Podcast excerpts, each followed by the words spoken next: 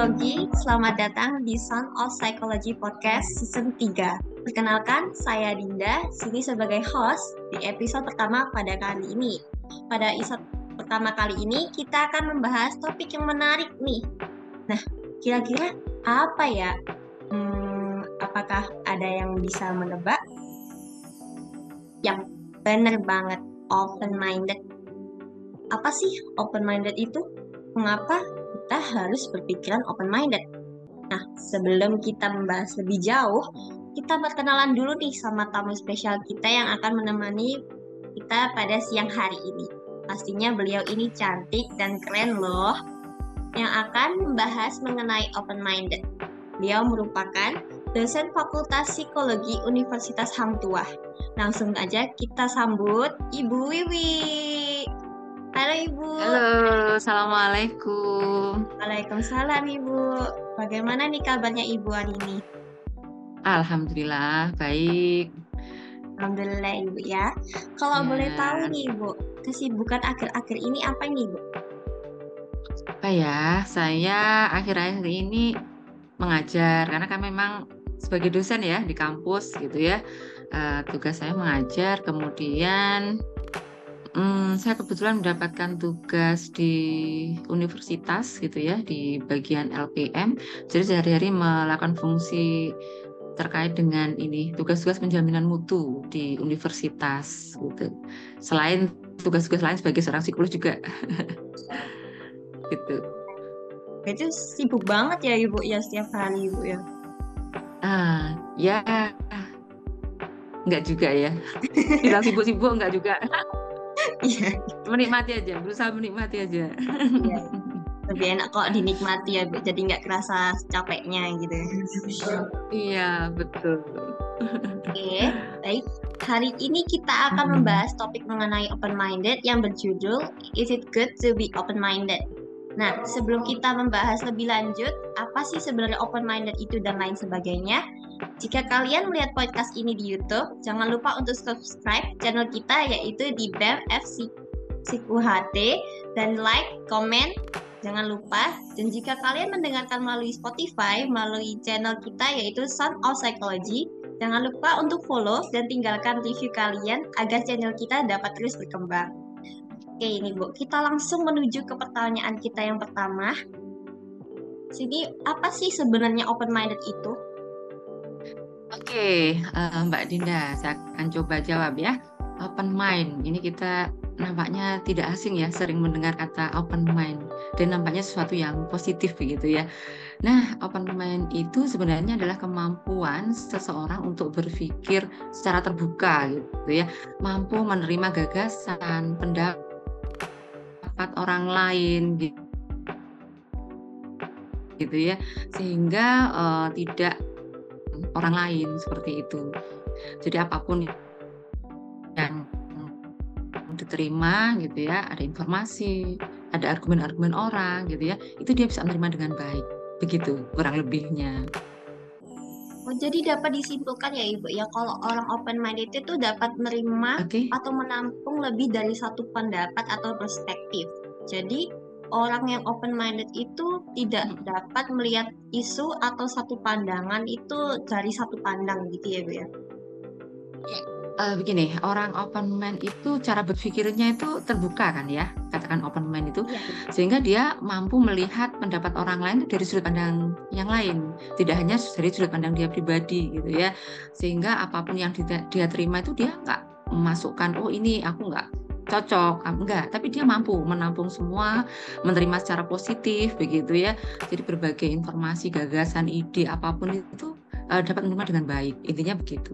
Sehingga eh, ketika orang pikiran open mind ini dia nggak akan mudah memberikan justifikasi gitu orangnya. Tidak mudah menyalahkan orang lain gitu ya. Eh, dia juga eh, apa ya berusaha menghargai pendapat orang lain gitu. Sehingga nanti kalau misalnya ada orang ngomong nggak sesuai dengan uh, value mereka gitu ya. Kan kita tuh punya value masing-masing ya diakui tidak gitu ya. Dan Uh, kadang-kadang value kita sama value orang lain itu kadang-kadang beda gitu ya. Nah, ketika kita open mind gitu ya, kita mampu menerima value orang lain itu. Kita, oh ya, uh, orang itu berpendapat begitu orang itu cara berpikirnya begitu itu nggak apa-apa gitu ya nggak harus sama dengan kita gitu ya. yang menjadi uh, masalah kenapa kita kok nggak mudah untuk terbuka itu karena kadang-kadang kita menempatkan apa yang disampaikan orang lain apa di pikiran lain itu seperti pikiran kita. Itu yang agak apa ya membuat kita jadi tertutup gitu ya tidak open mind lagi begitu. Begitu Mbak Cindy Mbak Dinda Cindy ya. Kalau begitu langsung kita menuju ke pertanyaan kedua aja ya Bu ya dari pengertian yang Ibu kasih okay. tadi Ibu Hmm. Ciri-ciri orang yang open minded itu hmm. seperti apa menurut Ibu? Oke, ciri-ciri orang yang open mind itu orangnya terbuka dengan pendapat orang lain itu pasti ya sesuai dengan apa definisi tadi sehingga terbuka dengan pendapat, ide, pikiran orang lain. Uh, orang open mind itu juga tidak takut menyampaikan pendapatnya pada orang lain, tidak takut membuat kesalahan karena dia juga karena dia selalu positif ya pikirannya positif gitu ya uh, dia selalu menghargai apa yang disampaikan orang lain, tidak mudah menjudgment ya atau menyalahkan gitu ya. Sehingga ketika pada proses diskusi misalnya, ketika ada orang yang menyampaikan pendapat, kemudian itu dianggapnya kurang tepat misalnya gitu ya, dia nggak langsung menyalahkan tidak, tapi dia uh, mampu menerima itu. Dan uh, yang menariknya lagi orang yang open mind ini dia uh, percaya bahwa orang itu setiap orang itu memiliki hak ya untuk berpendapat untuk menyampaikan ide gagasan gitu ya. Sehingga dia tidak ketika ada orang ngomong gitu ih siapa nih orang ngomong? kadang-kadang gitu ya. Kamu siapa? Tapi ketika orang open mind enggak, enggak seperti itu gitu ya. Dan yang pasti orang open mind ini orangnya pasti rendah hati ya. Karena dia bisa menerima pendapat orang lain gitu sih menurut saya. Oke Ibu, jadi kalau kita simpulkan nih ciri-ciri open minded itu yang pasti terbuka, terus dengan hmm. pendapat dan pemikiran orang lain, habis itu tidak suka menyampaikan, eh, maksudnya tidak takut untuk menyampaikan pendapat, lalu hmm. tidak mudah untuk menjudge orang, gitu ya. Hmm. Lalu Betul. mampu menerima semua pendapat dari segala sisi dan percaya hmm. dengan orang itu setiap manusia memiliki hak untuk berpendapat yang mm -mm. pastinya rendah hati. Mm -mm, mm -mm. Jadi dengan orang yang open mind itu pasti dia, dia akan mudah kalau anu saya ya, dia akan lebih mudah untuk bersosialisasi, mudah menempatkan diri gitu ya. Dia mudah diterima di lingkungan sosial mana pun gitu ya. Karena dia open, dia terbuka gitu ya terhadap orang lain. Dan pastinya kemampuan adaptasinya insya Allah bagus orang yang open mind. Oke, Ibu. Kita lanjut ya. ke pertanyaan selanjutnya nih, Ibu. Kalau okay. ada open minded, pasti ada close minded nih, Ibu ya. Hmm, Sebenarnya hmm. orang close minded itu seperti apa dan apa yang membedakan orang close minded dengan open minded? Nah, ini tentunya berkebalikan ya orang yang open sama close gitu ya. Kalau tadi dikatakan open mind itu dia mampu menerima pendapat orang lain gitu ya. Tentunya yang close ini dia hanya berkutat dengan cara pikirnya sendiri gitu ya. Artinya begini, kalau orang open mind itu kan cara berpikirnya fleksibel dia ya. Dia fleksibel karena dia bisa menempatkan diri dengan uh, di berbagai uh, tempat dengan berbagai cara berpikir orang gitu ya. Tapi kalau yang orang close ini tentunya dia uh, adalah orang yang selalu apa ya uh, membatasi gitu ya cara berpikirnya sesuai dengan apa yang dia pikirkan, sesuai dengan value-nya dia, sesuai dengan pendapatnya dia. Sehingga orang plus mind ini dia nggak akan mudah menerima pendapat orang lain. Nah, yang menjadi masalah ketika dia dalam proses diskusi atau berinteraksi dengan orang lain, orang close mind ini, close minded ini ya dia nggak mau uh, menerima pendapat orang dan merasa pendapatnya paling benar bisa kita bayangkan orang kalau merasa pendapatnya paling benar, dia nggak mau menerima pendapat orang apa yang terjadi gitu ya. Pastinya dia uh, tidak mudah beradaptasi dan tentunya orangnya kaku ya, terkesan kaku gitu ya di uh, dalam relasi gitu ya. Sehingga ketika ada orang ngomong sedikit aja, ih kamu ini ngomong apa sih? Tidak benar, yang benar begini, begini. Nah, dengan orang-orang begitu kita sudah bisa menggambarin, eh, orang ini berarti merasa bahwa dirinya selalu paling benar di antara orang lain begitu. Sehingga ketika ada orang yang dianggap salah gitu ya dia pasti akan mudah memberikan judgement negatif gitu. Nggak gitu mestinya begini gitu. Karena dia punya value bahwa yang betul aku bukan bukan kamu dan bukan orang lain gitu ya. Kita bisa bayangkan orang-orang model gini berarti dia uh, cenderung untuk apa ya kalau adanya maaf ya sombong misalnya begitu ya uh, tidak karena dia tidak mau atau sangat susah menerima pendapat orang lain seperti itu. Uh, ibu berarti orang orang close minded ini cenderung egonya tinggi ya ibu ya? Karena dia merasa pendapatnya yang terbaik itu yang menjadi sehingga menempatkan dirinya di atas orang lain begitu. Lalu apakah kan orang close minded itu cenderung kaku ya ibu ya? Terus lalu pemikirannya itu menganggap kalau orang lain itu salah dan pemikiran saya sendiri itu benar gitu. Berarti uh, ini termasuk nggak sih ibu kayak orang introvert itu juga kadang kaku. Oke. Okay. uh, eh, apa ya? Introvert dengan close minded rasanya beda mbak. Beda.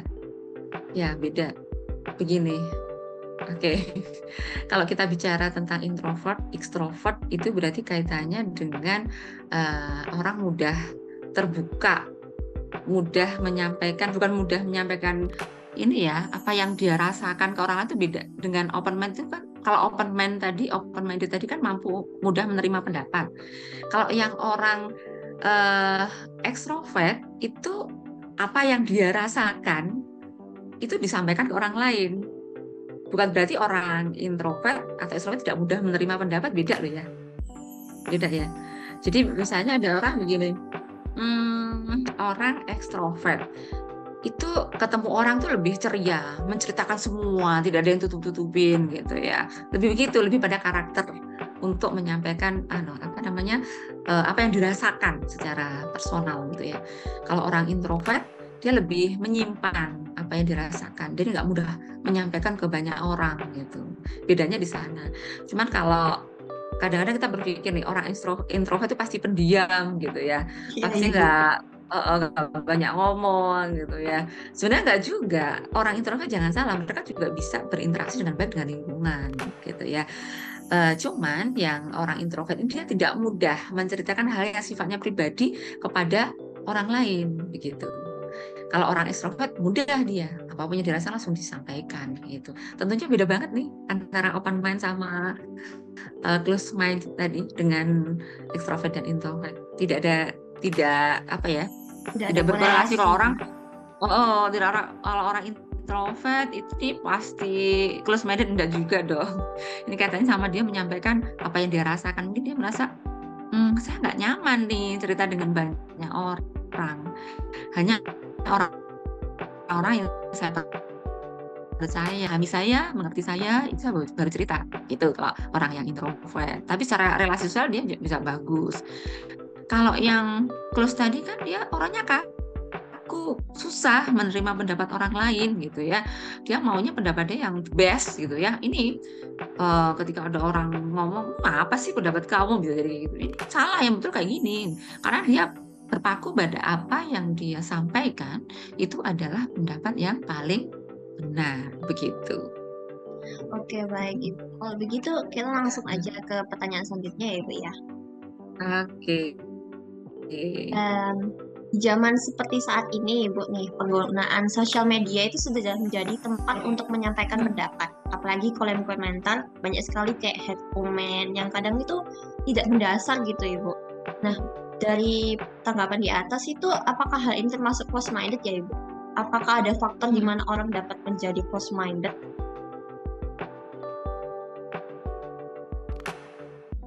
Orang uh, menggunakan sosmed apa yang komen yang dimaksud? Uh, orang yang menggunakan head comment ini, yang menggunakan sosmed sebagai sarana untuk melakukan head comment.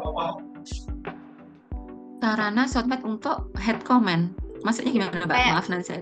Kayak seperti ini, Bu. Jadi kan kalau sosmed ini sering digunakan sebagai sarana untuk menyampaikan pendapat, apalagi kolom komentar. Biasanya tuh orang uh, uh, yang betul. Kos, ya orang yang close minded uh, uh. itu suka tidak kayak nggak melihat pendapat orang lain pokoknya menurut saya jelek jelek gitu ibu Oh. Oke, oke, oke, oke. Hmm, kalau terkait dengan sosmed, orang berkomentar begitu ya. Ini tentunya juga apa ya? Kaitannya sama kebiasaan orang ya, kebiasaan orang masing-masing ya. Kalau dia mau komen terhadap orang lain gitu ya, itu apa ya? Apakah dia masuk open apa close gitu ya? Apa dari komen orang lain dia menyikapi atau enggak? Maksudnya yang dikomeni apa yang apa yang komentar ini maksudnya? Orang yang dikomeni atau yang komentar yang mau dinilai ini? Orang yang komentar sih, Bu. Lebih ke Orang yang komentar. Lebih kepada orang yang komentar gitu ya.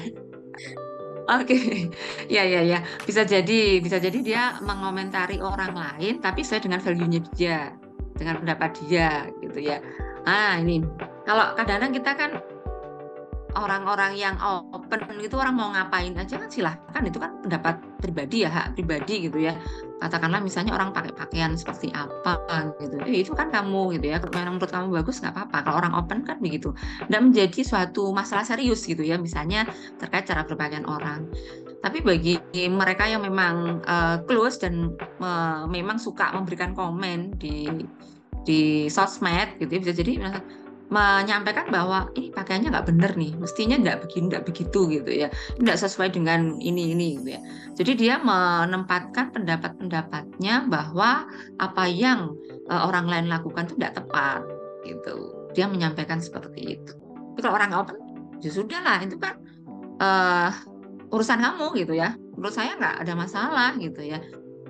Namun juga kalau misalnya jangan dipikir begini orang open mind itu tidak aware sama orang ya. Jangan dipikir tidak aware. Orang open mind itu bukan berarti dia cuek tidak percaya eh, tidak eh, apa namanya aware sama orang tidak perhatian sama orang. Mereka juga kadang sama orang-orang terdekat sama orang dikenal dia juga aware kok ya. Tidak selalu gitu. Jadi kalau memang ada yang salah dia juga bisa menyampaikan tapi dengan hal yang baik gitu. Jadi ketika ada orang orang dianggap salah dia bisa bisa juga memberikan uh, komentar gitu ya. Komentar tapi secara positif. Tidak memberikan judgement tadi gitu ya.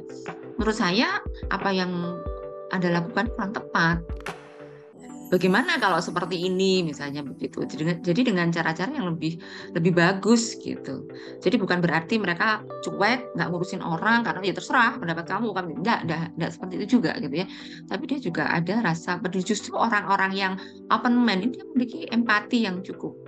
Ya, dia memiliki empati kepada orang lain gitu ya. Gitu. Nah, kalau yang tadi yang plus tadi mungkin dia akan memberikan komentar-komentar seperti yang saya sampaikan tadi sesuai dengan pendapatnya dia gitu ya. Bahwa salah nih kamu harus begini harus begini. Tapi untuk orang open mind tidak mengatakan harus tapi mengatakan yang betul seperti ini sebaiknya seperti ini. Jadi dengan kata-kata yang lebih uh, apa ya lebih lebih lebih mudah dipahami mudah diterima oleh orang lain begitu. Lebih ada ada rasa empati tadi begitu. Begitukah ya atau kurang ini Sudah, sudah, sudah jelas Ibu. Jadi kok bisa dibilang kalau orang open minded itu lebih mengeluarkan pendapatnya itu sesuai dengan kayak kebutuhan aja gitu ya Bu. Jadi nggak perlu kayak kalau nggak perlu nggak usah disampaikan. Jadi seperlunya gitu. Hak-hakmu sendiri saya um, jadi untuk yang close minded itu lebih ke pada pendapatku itu urusanku pokoknya kalau kamu nggak terima ya sudah gitu ya atau gimana ibu? Uh, gini, kalau orang yang close itu karena hmm. dia cara berpikirnya kaku ya sesuai dengan pendapat dia gitu ya maka ketika ada orang yang menyampaikan pendapat salah dia langsung menyalahkan dia langsung, judgment gitu ya ibu ya? memberikan judgment bisa juga dia mudah marah orang-orang ini gitu. Ya. karena dia ih kamu salah nih yang betul punyaku kamu ini kan salah. Tapi kalau orang-orang open mind itu dia lebih terbuka dengan berbagai pendapat orang lain gitu. Begitu ibu. Jadi dia uh, mampu menerima gitu. Sehingga dia tidak mudah ketika orang berpendapat dia tidak langsung memberikan judgement negatif. Nggak langsung begitu. Tapi dia bisa menerima pendapat itu gitu ya. Kalaupun dia menganggap salah misalnya ada orang salah atau menganggap kurang tepat dia menyampaikan kalau saya dia akan menyampaikan dengan baik gitu. Kalau menurut saya seperti ini misalnya gitu ya. Dan dia juga mampu ini karena dia fleksibel ya mampu menerima. Kalau misalnya orang oh kenapa ya? Kok dia itu uh, berpikir begitu? Mungkin. Dia berpikir seperti itu karena value yang dia miliki berbeda dengan saya gitu. Jadi orang yang open ini lebih terbuka dengan pendapat orang lain. Intinya ke sana kalau dalam sisi apa ya kemauan untuk uh, diskusi semuanya bisa gitu ya. Tapi orang yang open ini lebih bag, lebih mudah untuk adaptasi, lebih mudah untuk ini berpikir berpikir fleksibel gitu intinya. Bayangkan kalau uh, yang close itu orang yang kaku gitu ya. Dia pasti sesuai dengan apa yang dia pikirkan sendiri, apa sesuai dengan apa yang di apa ya value yang dia pegang nggak mau menerima pendapat orang lain. Intinya ke sana. Gitu. Ya baik ibu. Lalu kalau misalnya kita ketemu orang-orang kayak close minded gitu di sosial media itu apa yang kita lakukan ya bu? Apa dibiarin aja atau gimana ya bu? Soalnya kan biasanya menambah isu-isu gitu bu ya. Semakin kayak hmm. wah gitu. Bu ini orangnya kenal apa enggak sebenarnya? Nggak kenal ya? Biasanya nggak kenal sih ibu Hmm, oke. Ya, kadang-kadang sih kalau saya pribadi, uh, kalau kita saya kurang ini ya kalau sosmed ya. Soalnya saya pribadi itu menggunakan sosmed seperlunya. Jadi tidak terlalu saya punya banyak apa beberapa akun sosmed gitu ya, tetapi tidak menjadikan itu sesuatu yang utama di kehidupan gitu ya. Saya melihat kapan saya harus uh, mengupload hal-hal yang uh, saya kira perlu gitu ya. Nah, kalau memang kita ada orang-orang yang suka apa ya, mungkin yang dimaksud julid gitu ya, suka komen-komen negatif gitu ya yang dimaksud tadi ya. Ini istilahnya begitu ya, ibu, kalau gitu. memang begitu, oh, mm -mm, ya orang-orang suka begitu, ya udahlah. Ya namanya sosmed itu begitu kalau kita siap. Kalau memang kalau saya pribadi kalau orang tuh sudah siap uh, apa ya sosmed berarti dia siap jadi selebritis, ya enggak? Iya, kalau dia siap uh, ya kan? Kalau dia sensasi sudah gitu ya ibu ya? Sensasi iya. Kalau dia memang sudah siap mendeklar dirinya secara open di sosmed dia juga harus siap dong menerima konsekuensi-konsekuensi ada orang yang memberikan uh, statement negatif terhadap dia gitu. Nah itu konsekuensi sih. Kalau artis kan gitu. Ada orang yang suka ada orang nggak suka gitu ya, ya itu kalau kita memang uh, sudah Uh, kalau kita memang sudah siap terjun ke sosmed harus siap menerima kritik, saran, menerima orang yang uh, apa idola sama kita, menerima orang yang uh, benci sama kita harus siap. Bayangkan kalau kita sudah siap ke sosmed terus ada orang uh, negatif kita pikirkan ya kita stres sendiri dong jadinya. Kita malah nggak apa ya nggak well-being hidup kita gitu ya. Sehingga kalau menurut saya sih kalau kita nggak siap untuk sosmed nggak siap dijulitin orang sudah nggak usah terlalu apa ya banyak apa bermain sosmed. Ya karena memang sosmed sendiri itu harus digunakan secara bijak sih menurut saya kalau kita bahas ke sana. Kalau nggak bijak bisa-bisa kita menjadi orang yang tadi saya kita mengalami gangguan psikologis bisa depresi kita bisa gara-gara gara-gara hanya komen-komen orang yang tidak sesuai dengan harapan kita gitu ya. Kan nggak semua orang suka dong sama kita. Ini realitanya kayak gitu kan. Benar banget ya nggak mungkin. Oh nggak mungkin orang semua wah ini pasti suka sama saya. Nggak mungkin. Pasti ada juga yang nggak suka gitu ya. Nah baik di kehidupan sosial pada umumnya maupun di kehidupan sosmed sosial media ini kalau kita tidak hati-hati kita juga akan bisa ke sana bisa kena itu. Maka dari itu kalau memang kita siap atau kita sekarang memang zamannya zaman sosmed menurut saya gunakan dengan bijak supaya kita nggak mudah terbawa ke sana. Kecuali artis ya mau mau dia harus sosmed. Iya, tapi nggak artis pun kan bisa ya. Saya nggak artis saya pengen ini terjun ke sosmed uh, menjadi ini. Ya nggak apa-apa gitu. Oke uh, kita gitu. lanjut ke pertanyaan selanjutnya aja ya bu ya. Nah, dari ya. dari yang tadi tadi itu ibu apakah apa ada tips atau cara kita sebagai mahasiswa bisa dapat berpikir terbuka atau menjadi kaum open minded? Tips bagi mahasiswa agar bisa open mind. Iya, gitu ya, pertanyaannya. Ya. Oke, okay. uh, eh, open mind ini sangat sangat bisa gitu ya, sangat-sangat bisa dipelajari sebenarnya, sangat-sangat bisa dipelajari dan kita uh, sebaiknya punya pemikiran itu. Supaya kita gini orang yang open mind itu dia akan lebih optimis terhadap masa depan. Dia uh, akan lebih uh, mudah ya. Tadi saya katakan kemampuan adaptasinya akan lebih bagus gitu ya. Maka dari itu bagaimana cara kita supaya kita bisa open mind?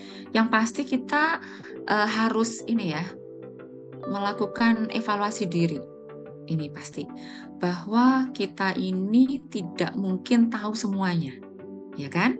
Kita nggak mungkin dong menjadi orang yang super tahu semua apa yang ada gitu ya. Jadi kita harus memahami bahwa saya ini juga punya keterbatasan-keterbatasan tertentu gitu ya.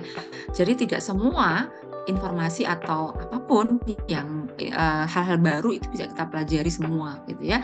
Kita uh, sangat mungkin gitu ya. Kita ini kita sebagai manusia ini terbatas nih gitu ya. Nah, ketika kita merasa bahwa kita ini orang yang terbatas dari sisi pengetahuan dan sisi apa pun, kita kan pastinya akan mudah menerima atau mampu menerima pendapat orang lain gitu ya. Karena mungkin orang menjadi uh, super semua gitu. Itu yang pertama. Kemudian uh, apa ya? Kita harus menyadari bahwa di dunia ini beragam ya tidak hanya uh, satu orang. Harus menyadari bahwa banyak karakter-karakter yang dimiliki oleh individu gitu. Sehingga kita juga uh, dengan menyadari bahwa ada berbagai macam orang dengan berbagai macam karakter orang gitu ya sehingga kita akan uh, mudah menerima pendapat orang lain gitu. Kemudian kita juga kalau misalnya untuk melatih itu karena memang saya kira tidak mudah gitu ya untuk menjadi orang open mind.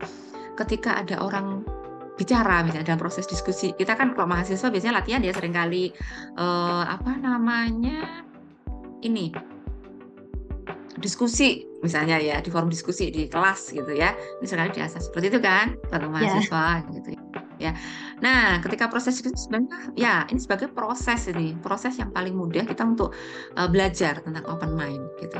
Ketika proses diskusi kita berusaha untuk mendengarkan orang lain dulu. Ketika ada orang lain berpendapat suatu forum kita mencoba mendengarkan dulu. Menahan diri untuk wah ini salah menahan diri untuk itu.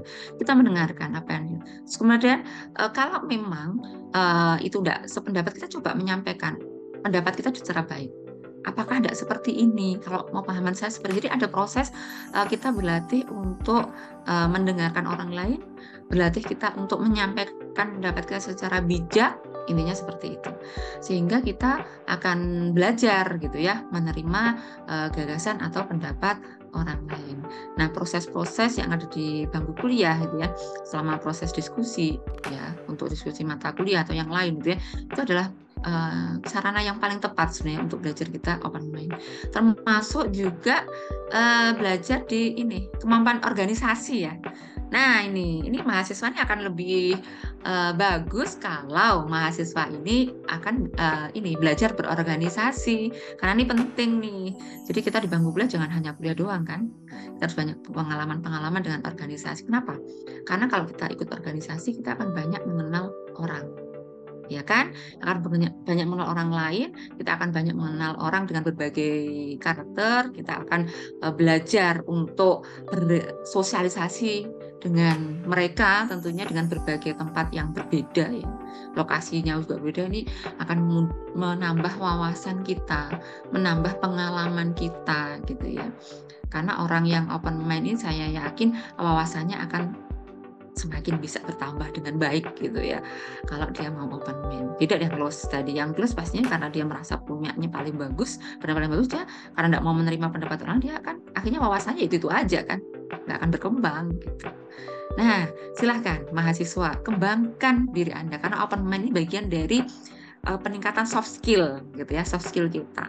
Supaya nanti kita lebih karena gini uh, Mbak Dinda kita nanti ketika di dunia mahasiswa kan kita ketemu dengan orang-orang yang level usianya hampir sama ya dengan teman-teman sendiri. Kita sering ber uh, ya bergelut dengan mereka-mereka yang seusia meskipun ada dosen gitu ya meskipun ada kelas. Tapi kan variasinya ya itu ya lebih banyak teman-teman. Tapi nanti ketika kita sudah lulus kuliah, kita akan terjun ke masyarakat, ketemu dengan orang dengan berbagai karakter gitu ya, apalagi di lingkungan kerja gitu ya. Kita ketemu dengan orang yang dengan berbagai tahapan usia yang berbeda-beda. Tentunya ini tidak mudah gitu. Jadi uh, dibutuhkan orang yang open mind, orang yang optimis, orang yang bisa uh, berpikir terbuka, lebih apa memiliki kemampuan adaptasi lebih begitu.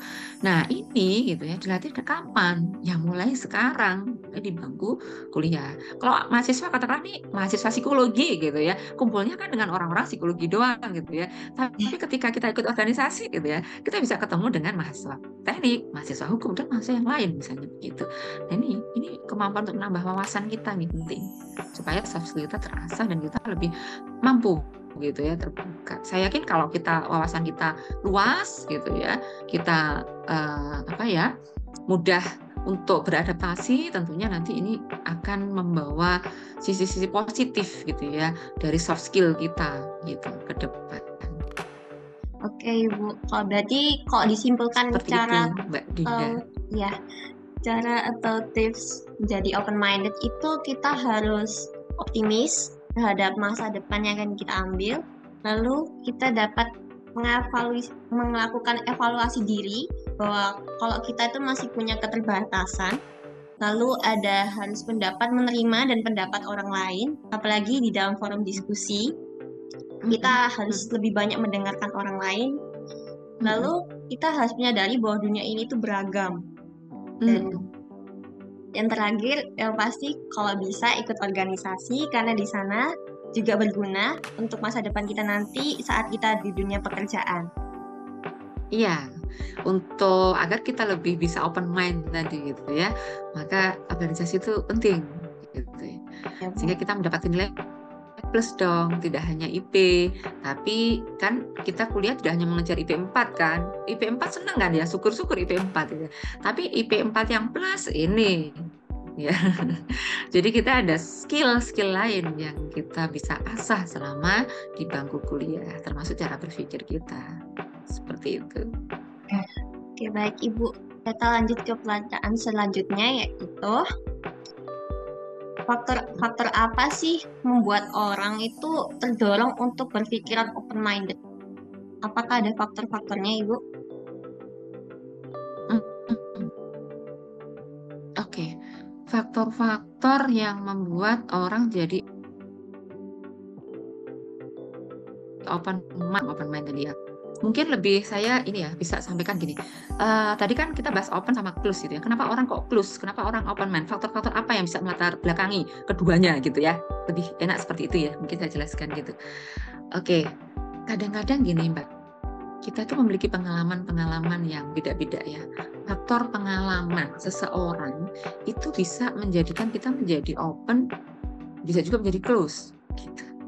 Nah, mungkin orang yang uh, dari pengalaman-pengalaman masa lalu misalnya uh, seperti apa ya misalnya yang orang plus itu? Uh, dari masa lalu dia selalu apa yang dia dapatkan apa yang dia maui itu terpenuhi. Ada kan orang seperti itu? Lingkungan keluarga misalnya gitu ya. Dia apa yang pendapat-pendapat yang dia uh, inginkan sesuatu yang dia ingin selalu terpenuhi misalnya.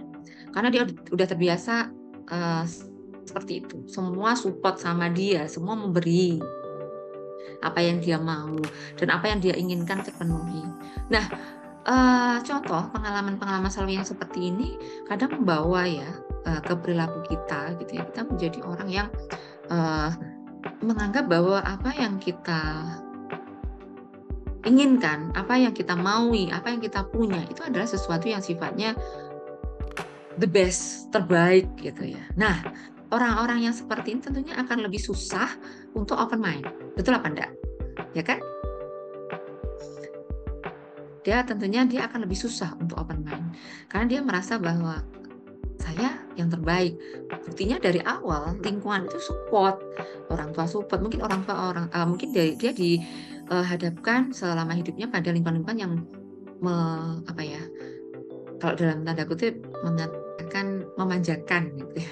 memanjakan dia gitu ya. sehingga apa yang dia mau selalu uh, dapat gitu ya. dia selalu menang mungkin dia juga bisa jadi prestasi ya dia berprestasi terus gitu ya bisa jadi nih uh, prestasi yang dia dapatkan tuh uh, banyak gitu ya sehingga apa yang dia katakan diikutin orang lain nah tidak menutup orang-orang yang punya pengalaman seperti itu akhirnya merasa bahwa dia itu serba tahu semua gitu ya serba tahu semua kemudian itu membuat dia menjadi orang yang menganggap orang lain itu salah. Salah sayalah yang paling bagus sayalah yang paling tahu saya yang paling pinter. Bisa jadi seperti itu begitu. Nah uh, kalau orang-orang yang uh, open mind gitu ya tentunya kan dia nggak akan berpikir seperti itu gitu ya. Mungkin dari latar belakang keluarga sebelumnya dia terbiasa ada proses diskusi di kebiasaan diskusi di lingkungannya gitu ya. Bisa juga bukan berarti begini bukan berarti orang yang tadi berprestasi terus pasti orangnya close mind tidak selalu loh ya. Nah ini tanda kutip.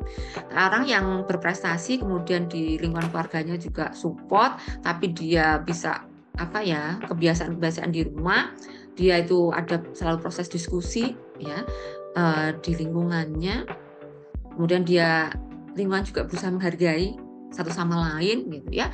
Nah ini uh, bisa membuat dia menjadi orang yang open mind gitu. Kalau kita bicara di psikologi memang sih pengalaman-pengalaman masa lalu itu membawa ya membawa cara berpikir kita gitu ya. Ini ini pasti ini kapan kita kok bisa seperti itu itu prosesnya panjang gitu ya. Banyak ahli psikologi mengatakan bahwa nih lima tahun pertama kehidupan ya, itu menentukan kehidupan selanjutnya kan pasti seperti itu. Ada ya. apa di situ? Gitu ya. Kemudian uh, selanjutnya didukung dengan uh, apa ya pengalaman pengalaman selanjutnya yang dia terima gitu. Nah ini akhirnya tumbuhlah dia menjadi orang-orang yang mampu open mind atau tidak seperti itu. Nah tentunya jangan khawatir ya kalau memang kita merasa kita sekarang ini kok saya ternyata orangnya close mind ya misalnya. Kok saya cenderung kaku tidak mau menerima orang, orang lain. Banyak cara untuk berubah. Masih sangat mungkin untuk berubah gitu ya. Mau uh, berubah atau tidak orang itu tergantung pada niat. Tergantung pada kita mau atau tidak. Kalau kita tidak mau ya itu akan susah gitu ya. tapi kalau udah kita niat kita mencoba berempati pada orang lain, kita berusaha mendengarkan orang lain. Ini salah satu cara kan tadi saya katakan ya, kita uh, mencoba untuk berempati pada orang lain, mampu berusaha mendengarkan gitu ya orang lain, maka kita akan belajar sebenarnya itu untuk open mind gitu. Karena open mind tadi kan salah satunya itu dia mau mendengarkan pendapat orang lain. Seperti itu sih Mbak Dinda. Oh, jadi Ibu uh, pola asuh itu juga mempengaruhi ya Ibu ya dari cara orang berpikir gitu ya bisa jadi close atau open minded lalu tentunya bisa uh-uh. faktor lingkungan mungkin pertemanan itu bisa jadi ya ibu ya ya bisa juga bisa juga ya kita kalau anak-anak sekarang kan apa ya katakanlah punya circle katanya gitu ya. Ya, ibu, ya nggak sih? Circle. Hmm, circle gitu istilahnya. Ya. Ini sebenarnya dari zaman dulu kala tahapan perkembangan itu juga mereka punya ya kalau dulu katanya ada yang istilahnya bukan sih tapi geng. Ya geng. Punya kelompok kelompok oh geng gitu kelompok. Itu mulai muncul kan dimulai kita di usia usia remaja kan sebenarnya paling kuat itu ya. Mm-hmm. uh, usia anak-anak akhir sama remaja itu paling kuat gitu. Nah pengaruh-pengaruh teman pengaruh lingkungan itu juga sangat-sangat uh, apa ya bisa mendukung gitu cara berpikir kita. Nah tentunya makanya kita harus bagaimana kita memilih circle yang baik gitu kan ya. Circle yang memacu kita untuk terus ber prestasi untuk maju. Apakah kita memilih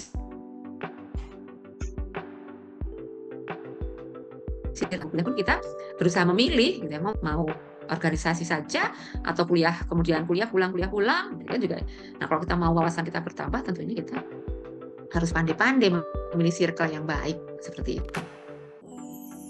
Oke Ibu, makasih. Kalau begitu kita langsung ke pertanyaan selanjutnya saja ya Bu ya.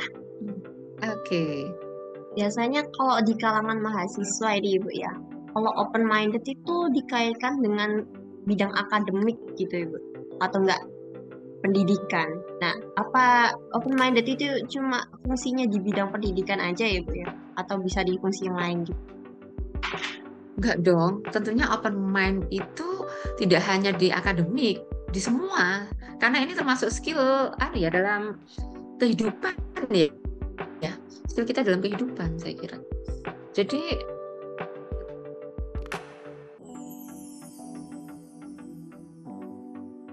uh, gini. Makanya saya katakan bahwa kalau mahasiswa kita harus coba ter kita mengerjakan tugas ketika kita diskusi uh, apa namanya kuliah ya. Itu kan kita ada forum-forum diskusi presentasi yang kita tanya jawab dan seterusnya itu ya. Di situ itu diperlukan memang. Sangat diperlukan ya saya kira. Nah di kehidupan kehidupan kita yang lebih nyata tidak sekedar akademik tentunya open mind ini sangat sangat diperlukan. Karena ini suatu skill ya mbak ya. Skill uh, yang dibutuhkan untuk masa depan gitu ya. Skill yang dibutuhkan untuk masa depan. Jadi saya kira ini mbak open mind ini penting gitu ya penting buat kita. Bayangkan apakah open mind ini tidak kan mbak uh, tidak ada katanya kalau nanti kita sudah berkeluarga. Ya, tentunya akan berguna. Kalau kita tidak open mind gitu ya apa nggak setiap hari namanya berkeluarga kita berinteraksi dengan pasangan gitu ya dengan anak. Kalau misalnya kita nggak open mind jadinya kita ya kaku semua orang harus nurut kita gitu ya. Bertengkar terus dong nanti dalam keluarga gitu ya. Dengan kerja juga begitu gitu bisa jadi menganggap teman kita punya pendapatnya salah. Nggak benar yang benar pendapat saya. Wah akhirnya tiap hari crash terus. Dan efeknya apa? Efeknya ini saya kerja di sini nggak cocok. Saya nggak cocok uh, pindah kerja lagi. Pindah kerja lagi bisa jadi nggak cocok lagi. Kenapa? Karena dia sudah kaku tadi orangnya. Gitu. pindah bisa jadi dia akan pindah pindah kerja karena merasa orangnya nggak cocok semua gitu tapi kalau orang yang open mind karena dia orangnya terbuka orangnya mampu menerima ide gagasan orang lain gitu ya dia lebih uh, pandangannya lebih luas lebih fleksibel jadi kan adaptasinya bagus jadi dia mampu di mana pun di tempat kerja mana pun dia bisa begitu gitu. Jadi jangan salah, tidak hanya akademik. Ya maaf ibu berarti menginterupsi tadi hanya. Ah, nggak apa-apa. Nggak, nggak, nggak, nggak, nggak nyalahkan saya. ya. Jadi open minded itu hmm. ternyata tidak hanya di bidang pendidikan aja atau akademik, ternyata juga bisa dalam kehidupan kita seperti berkeluarga di dalam lingkungan keluarga pekerjaan lalu pertemanan karena open minded ini termasuk soft skill yang penting dalam yang kita perlukan untuk kehidupan kita. Benar ya kan Ibu? Hmm, betul, betul. Soft skill yang penting buat kehidupan kita. Bayangkan nih Mbak Dinda, kalau misalnya Anda sama saya, katakanlah saya mungkin kakak kelas Anda atau saya dosen Anda. Ketika saya tanya ke Anda gitu ya, Mbak ini apa artinya? Terus Anda jawab. Terus saya langsung, kok bisa begitu sih? Kamu nggak baca apa? misalnya gitu dari mana kamu misalnya gitu apa yang dirasakan ketika saya menyampaikan seperti itu pasti kita nggak rasa nggak nyaman ya ibu ini tanya dijawab kok saya disalah-salahin sih pasti gitu ya kan?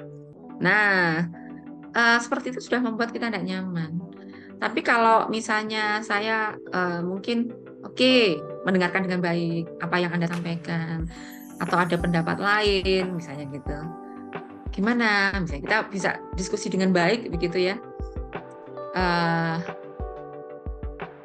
paling enggak itu membuat kita nyaman untuk menyampaikan pendapat gitu ya. Enggak merasa aku salah. Kayak tadi aja coba. Saya mengatakan jangan salah loh ya tidak hanya di akademik. Mbak Dina udah ngerasa ya aku udah salah. Enggak enggak enggak saya enggak, misalnya kayak gitu. Tidak bermaksud menyalahkan gitu tidak. Artinya kita uh, jangan dari sisi itu dari sisi yang lain pun berguna sekali gitu.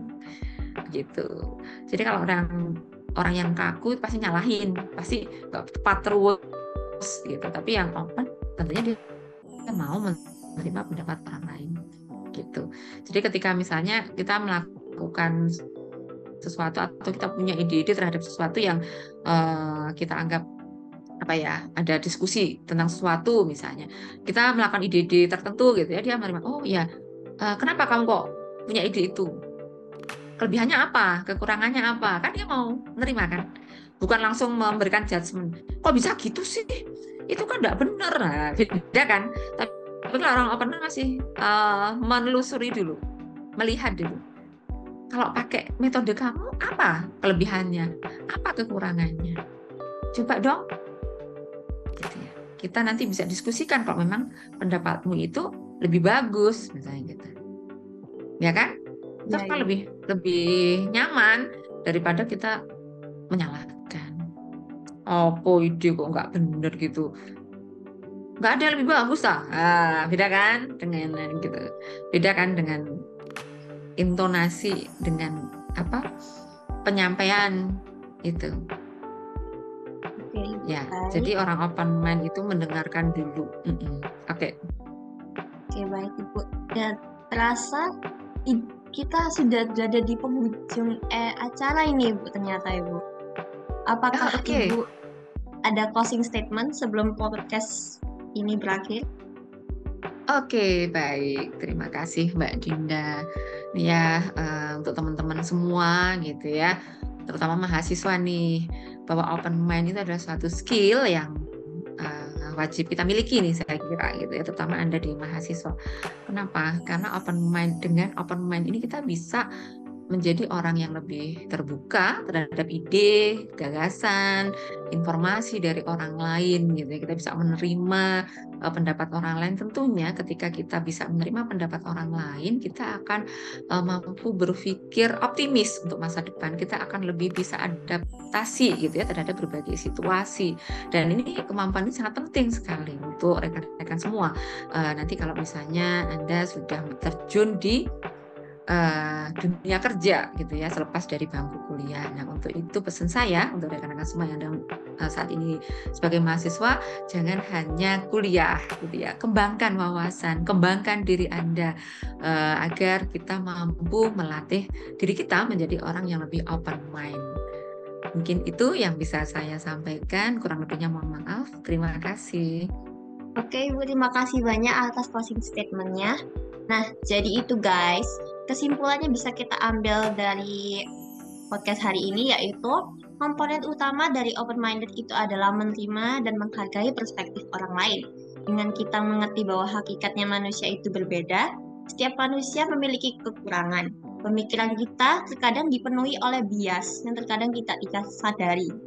Terdapat banyak perspektif di dunia ini yang mungkin kita anggap tidak sesuai dengan pendapat kita. Hal ini sesuai dengan diungkapkan oleh filosofi terkenal yaitu Socrates, yaitu yang beliau katakan, All I know is that I know nothing. Yang dapat diartikan, aku tidak tahu apa-apa. Dapat kita simpulkan bahwa kita tidak dapat mengetahui apa-apa, kita dapat berkembang dan belajar dari dunia luar dan apa yang ada di sekitar kita. Baik, terima kasih banyak Ibu atas waktu dan kesempatannya. Semoga di lain waktu kita dapat melakukan sharing lagi. Sama-sama Mbak Dinda, terima kasih. Semoga bermanfaat ya pertemuan kita hari ini. Baik Ibu, terima kasih banyak Ibu sudah hadir di acara kita hari ini.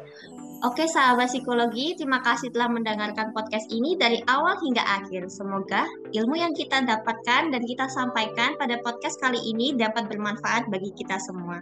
See you in the next episode. Bye.